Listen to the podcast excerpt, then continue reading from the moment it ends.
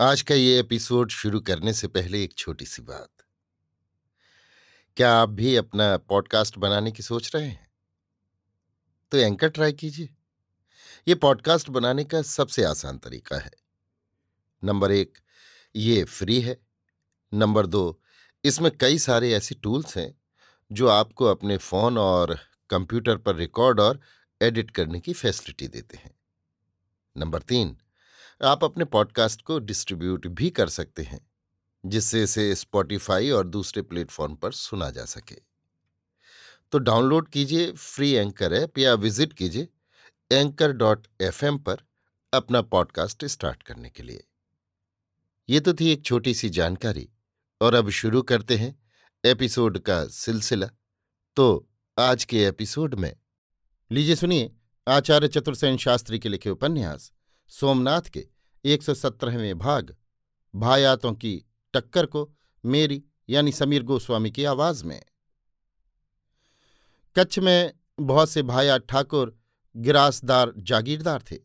ये सब छोटे छोटे राजा थे और अपनी अपनी रियासत के प्रबंध स्वयं करते थे। केवल गुर्जरेश्वर को कर देते और दरबार में आवश्यकता होने पर हाजिरी बजाते थे। वे सभी सोमतीर्थ पर जूझे थे। उनमें अनेक वहीं खेत रहे थे, जो बचे थे वे और जो खेत रहे उनके उत्तराधिकारी। इन सबने मिलकर खंभात के उदाहरण से सावधान होकर अपना संयुक्त संगठन किया। सबने अपनी अपनी सेना एक ही जगह एकत्र की और उसका अधिपति मांडवी के ठाकुर को बना दिया।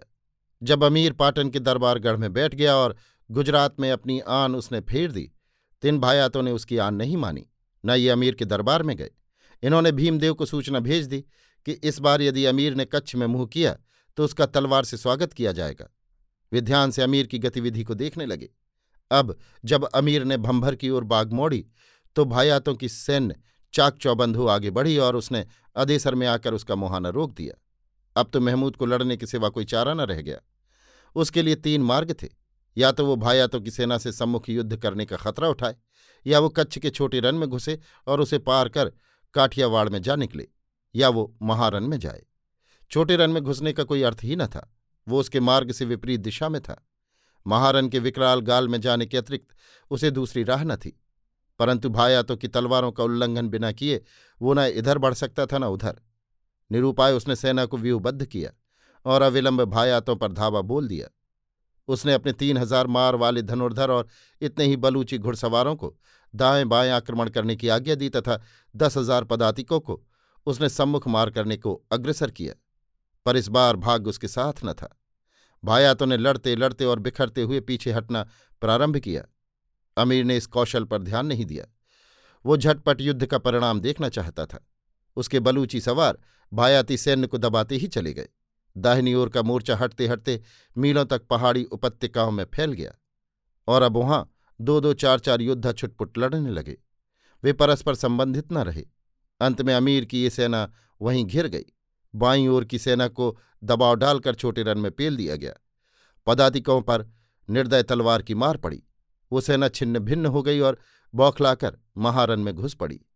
सेना की ये दुर्दशा देखकर अमीर ने शोभना देवी को दो हज़ार सुरक्षित सवारों की रक्षा में खादर की ओर बढ़ने की आज्ञा दे शेष समूची सेना ले भायातों पर धनसारा किया। परंतु शीघ्र ही उसे अपनी इस जल्दबाजी का परिणाम भी दिख गया। अवसर पाकर बगल के पहाड़ी प्रदेशों से निकल निकलकर ठाकरों ने अमीर की पीठ पर मार करनी प्रारंभ कर दी। ये एक अनोखा और बेतुका युद्ध हो रहा था। सम्मुख सेना बिना लड़े भिड़े भाग रही थी और अमीर उसे अपनी झोंक में खदेड़े लिए जा रहा था। परंतु न जाने कहाँ से अनगिनत योद्धा छोटे छोटे काठियावाड़ी घोड़ों पर निकल निकल कर अमीर की पीठ पर घाव कर रहे थे। इस प्रकार से भायातों की सैन्य उसे अंजोर तक धकेलती चली गई। यहाँ उसकी सेना अनेक दलों में बिखर गई और घिर गई। अब अंजौर में स्थित नई सेना ने धनसारा करके चारों ओर अमीर की सेना को घेर कर समेटना प्रारंभ कर दिया। साक्षात यम की डाढ़ में जाने की अपेक्षा अमीर ने शौर्य दिखाकर जूझ मरना ठीक समझा। उसने अपने साहसी योद्धाओं को ललकारा। परंतु परिणाम यही हुआ कि केवल एक हज़ार सवारों के दल के साथ वो भायातों की सैन्य पंक्ति को भेद कर तीर की भांति मांडवी तक चला गया। अब वो निश्चय ही पथभ्रष्ट था। अपनी राह से सैकड़ों कोस दूर, अपनी सेना से दूर, अपने मंतव्य गंतव्य से दूर।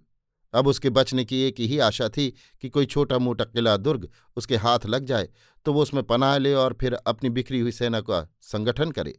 मांडवी पर उसने दृष्टि डाली, पर मांडवी सर करना उसके बूते की बात न थी। उसके साथ केवल एक हज़ार योद्धा थे। उसने निरूपाय हो मुंद्रा की राह पर अश्व छोड़ा। आशा और निराशा के बीच उसका हृदय झूल रहा था। उसने सुना था मुंद्रा में ठाकुर नहीं है, महाजनों का पंचायती राज है, वहाँ का किला समुद्र तट पर खूब दृढ़ है। इसी से वो तेज़ी के साथ मुंद्रा की ओर चला। अभी आप सुन रहे थे आचार्य चतुर्सेन शास्त्री के लिखे उपन्यास, सोमनाथ के एक सौ सत्रहवें भाग, भायातों की टक्कर को मेरी यानी समीर गोस्वामी की आवाज़ में।